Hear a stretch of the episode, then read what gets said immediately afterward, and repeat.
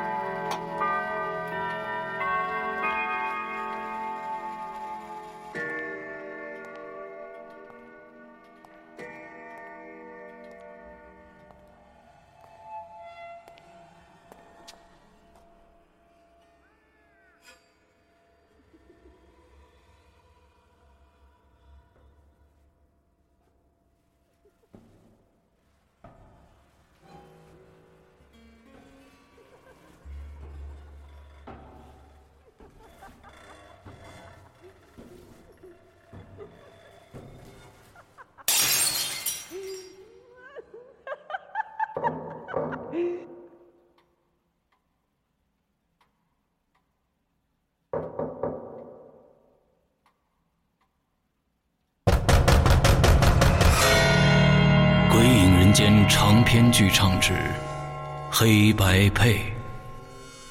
二零一五年七月十五日，鬼影人间官方淘宝店及苹果 APP 全球首发。你怀疑过你的世界吗？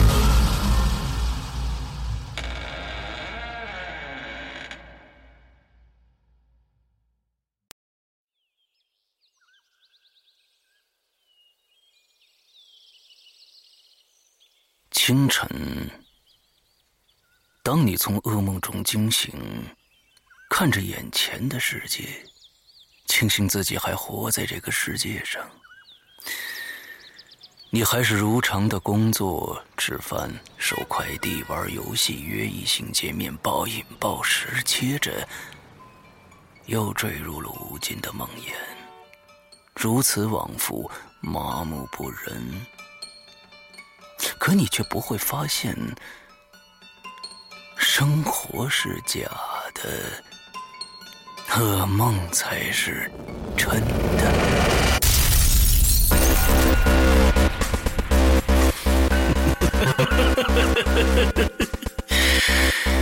欢迎来到我的世界，我的世界需要你因颤抖而带来的能量。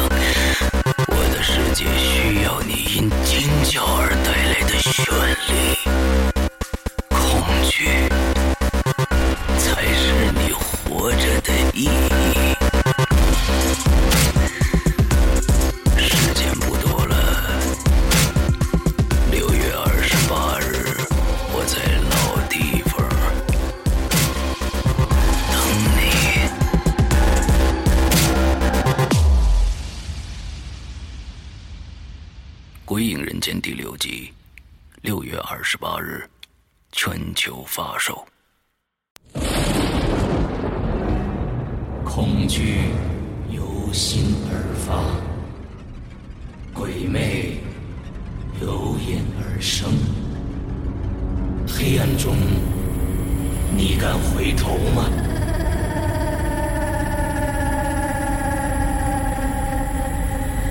现在你收听到的是《鬼影人间》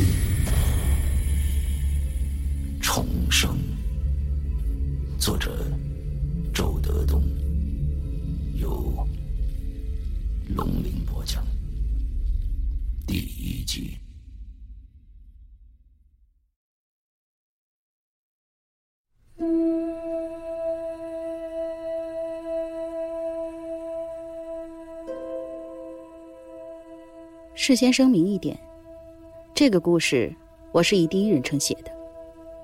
文中的那个我，其实并不是我，而是另外的一个人。以下将是他的一段亲身经历，我以他的口气把这故事讲出来，是希望你听到的时候和我听故事的时候有同样的感觉。在这里要提前揭秘，这个故事有一半是真的，一半是假的。不过，在现实中，这样的事情就算只发生了一半那也足够恐怖了。我不知道你读完之后会有什么反应。反正我听那个人讲完之后，连续很多天都在做噩梦。我总梦见我并不是我，而是在替一个叫周德东的人活着。这样说你也许会很糊涂。那么来听故事吧。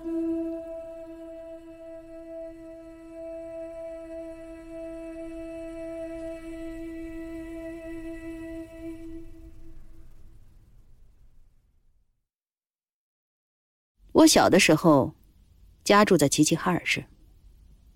我十七岁那年的时候，就跟父母搬到了北京。我家在齐齐哈尔没什么亲戚，因此在离开之后，我也就再没回去过。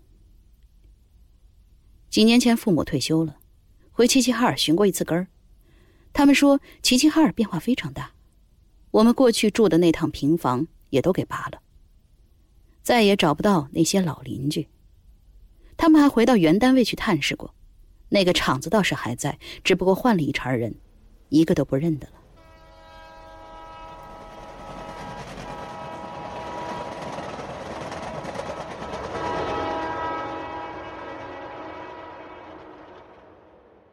我三十五岁的这一年去加格达奇出差，回来的时候坐的是一四六八次火车。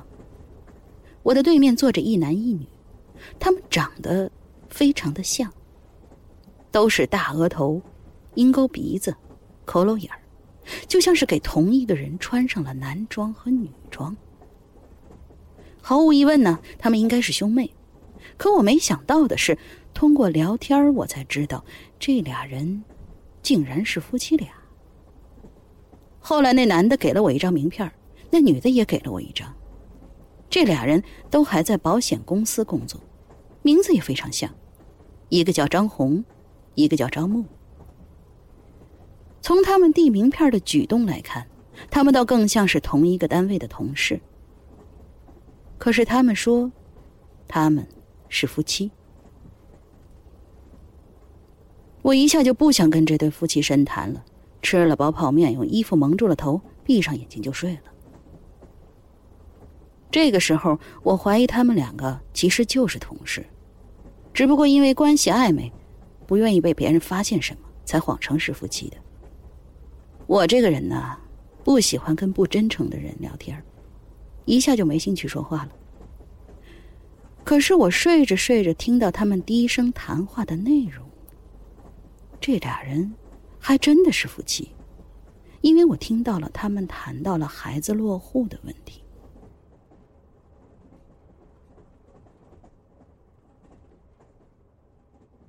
窗户外头一片漆黑，火车好像也不朝前走了，就在原地晃晃悠悠。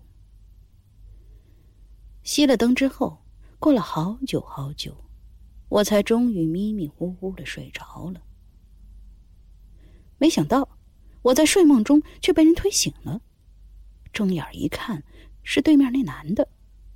他和他媳妇儿拎着几个包要下车，他很关心的跟我说：“大哥，到齐齐哈尔了，该下车了。”我一时觉得有些晕，看了看表，十二点五十分。往窗外一看，站台上亮着水银灯，果然写着“齐齐哈尔站”。一个小贩推着推车，对着车窗在叫卖着：“烧鸡喽，大麻花儿。”我没跟他们说我要在齐齐哈尔下车，我甚至没告诉他们我小时候出生在这儿。从加格达骑到北京，中间大大小小的总共有三十一站。这人怎么就到齐齐哈尔的时候想起叫我下车了呢？我清醒过来之后，那对夫妻已经夹杂在缓缓下车的乘客队伍中，看不到影子了。我突然就有了一种冲动，我是不是应该下车看看呢？这时候车马上就要开了，我也没时间多想，站起来从行李架上拎下箱子，鬼使神差的就跟着下了车。让我没想到的是，这次故土重游竟然成了一次凶险之旅。回想起那对长相酷似的夫妻，我觉得似乎一切都像是命中注定。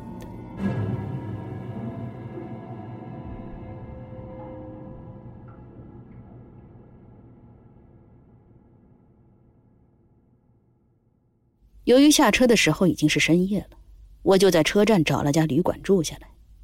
第二天一早，我走出旅馆，站在大街上四下张望，感觉这个城市又熟悉又陌生。我有点迷茫，该去哪儿呢？我发现我对我读过的那所中学好像没有丝毫的感情，甚至根本不想见到他。而且我那些同学也早就毕业了，不知道目前都在干些什么。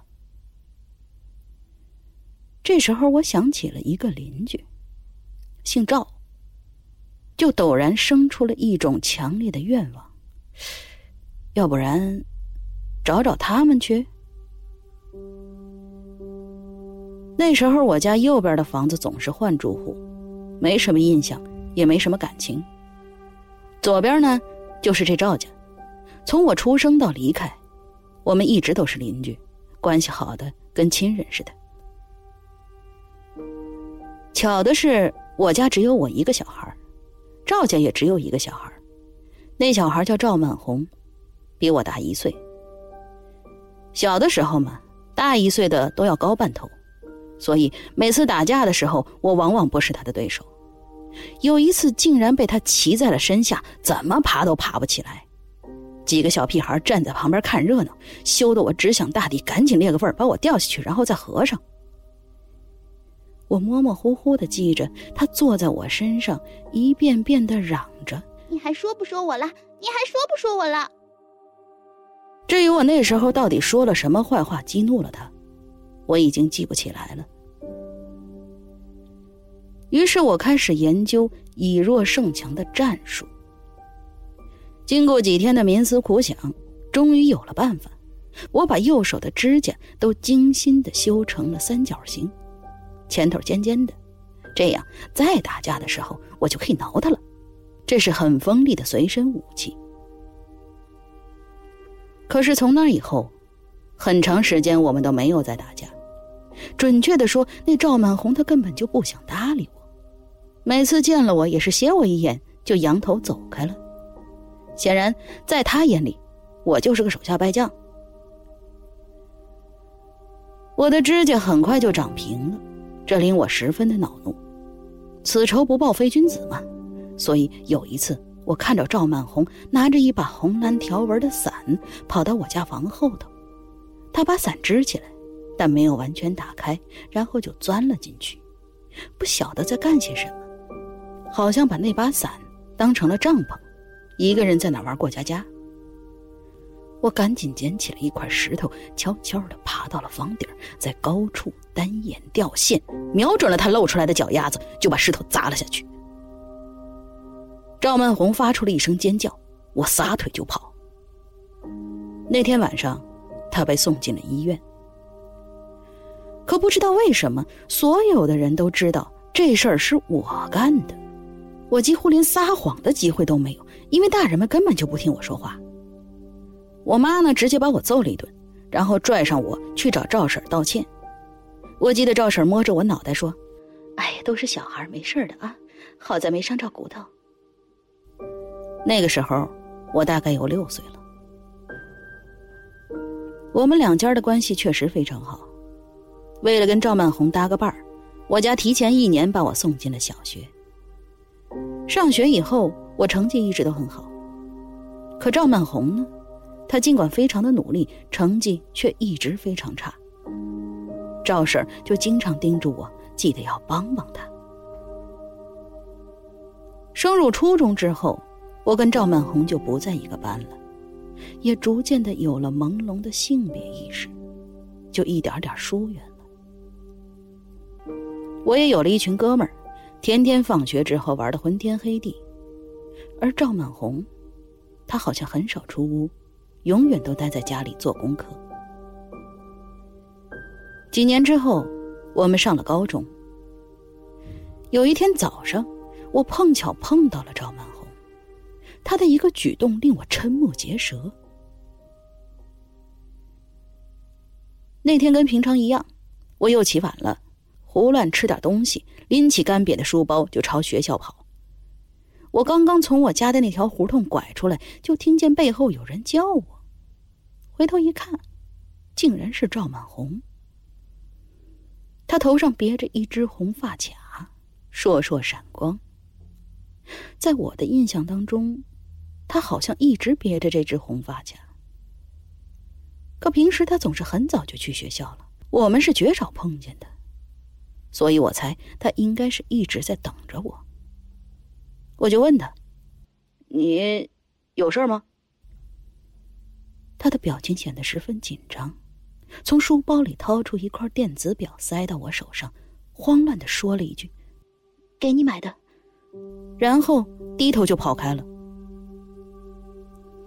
我拿着那块电子表，呆愣了好半天，就突然意识到，从今天起，我跟赵曼红的关系。应该进入了新的阶段了。那一整天，我在学校里一直都是晕晕乎乎的，根本就不知道老师在讲些什么。因为我面临着一个很重大的问题，就像电脑屏幕上突然蹦出了一个询问窗口，写着接受还是拒绝，我必须做出选择。老实说吧，我对这赵满红并不来电。但那是我第一次面对女孩子的示爱，心里还是十分激动的。越琢磨，就越觉得，好像没人比赵曼红更好了。于是几天以后，我也买了一条蓝色的水晶项链，准备高考一结束就找机会送给她。可那条项链一直都没有送出去，因为后来，赵曼红。死了。那是高考的第一天，赵曼红的母亲送她去考场，坐的是一辆三轮车，本来是辆人力车的，车夫私自安装了一个发动机，速度就非常快，在拐弯的时候撞上了一辆公交车，三轮车就翻了，公交车从赵曼红的身上压了过去，人当场就死了。车夫一见出了大事儿，三轮车也不要，就逃之夭夭，一直也都没抓着。我至今都坚持的认为，我高考落榜跟赵曼红的死有关系。听说他出了车祸，我当时就傻了。进了考场，无论怎么调整情绪都无济于事。脑袋里头，始终漂浮着那块电子表。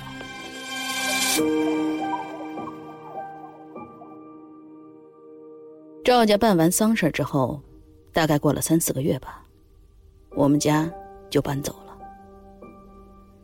从那以后，我就再也没有见过赵叔跟赵婶儿。前几年，我妈还跟赵婶通过两次电话，听说他们后来搬进了楼房，一切都还挺好的。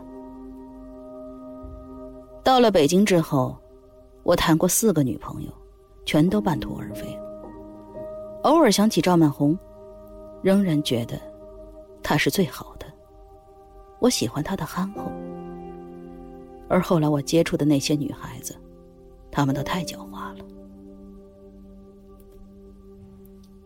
父母生我的时候，已经有四十岁左右，他们分别于二零零七年和二零零九年去世了。如今的我，一个人在北京一家仪器仪表厂工作，生活非常孤单，渐渐的，还落下了失眠的毛病，经常整夜的睡不着。到了齐齐哈尔，我唯一想见的人，就只有赵叔跟赵婶了。看到他们，就像看到亲人一样，看到父母一样。算起来，他们也应该有六十多岁了。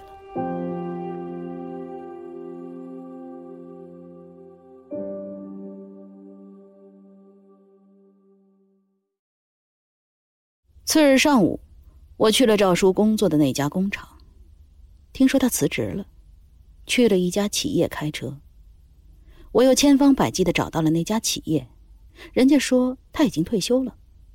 不过，我打听到了他家的电话。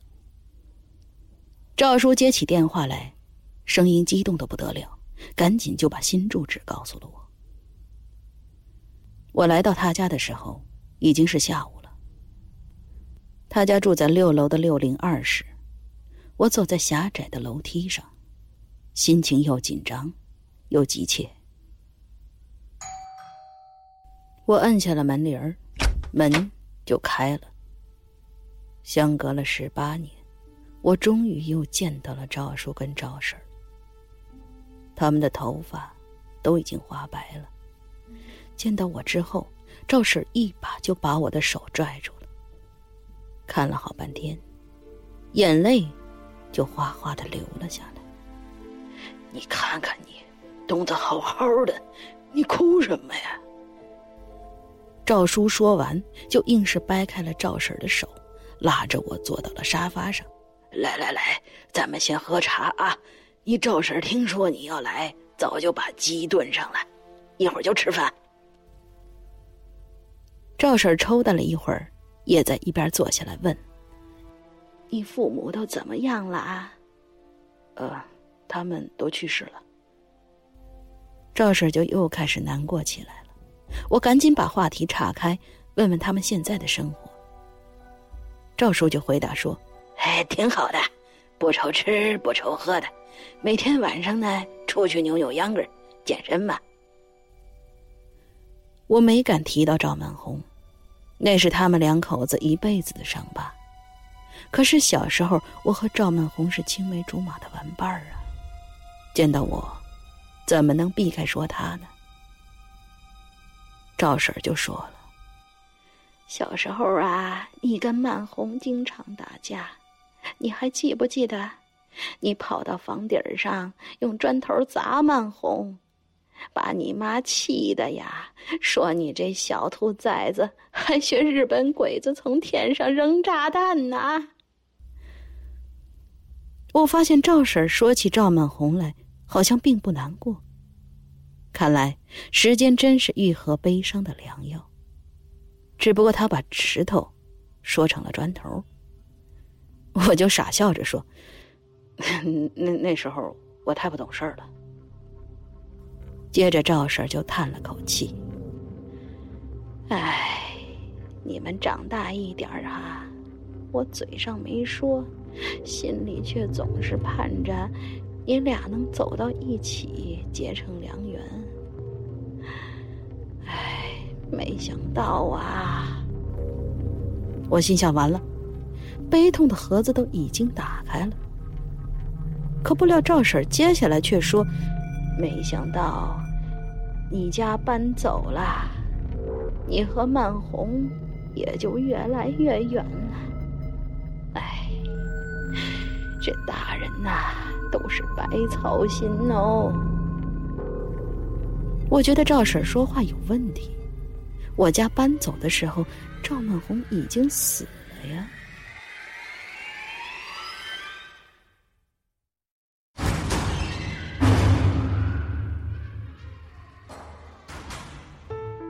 刚刚你收听到的是《鬼影人间》惊悚系列音乐剧，更多精彩，请关注新浪微博“鬼影人间”。苹果手机用户请搜索 App Store 关键词“鬼影人间”，即可免费下载精彩 APP。夜深人静，恐惧来袭，你准备好了吗？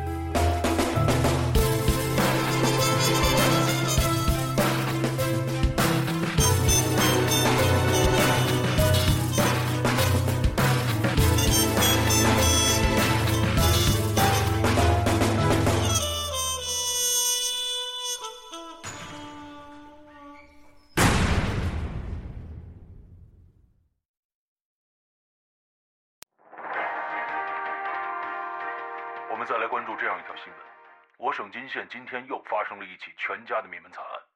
此次案情与前两起灭门事件同样的诡异异常。呃，我们今天请来了省公安厅的刑侦专家朱国山警官，给我们。你停手吧！为什么呀？你把他们一家全杀了，还要怎么样啊？他们不该死吗？可甘佳宁已经死了，现在的复仇还有意义吗？我就是要让当年的化工女王来一次完美的逆袭。精心策划，完美布局，时间与空间的轨迹。中国本格推理新生代先锋人物紫金陈代表力作，《鬼影人间》最受期待年度巨制，高智商犯罪第二部《化工女王的逆袭》。二零一四年十二月二十四日，圣诞前夜，《鬼影人间》官方淘宝店及苹果 APP 火热上线。你简直就是无药可救了，就为了你的畸形的爱情啊！没错，爱情。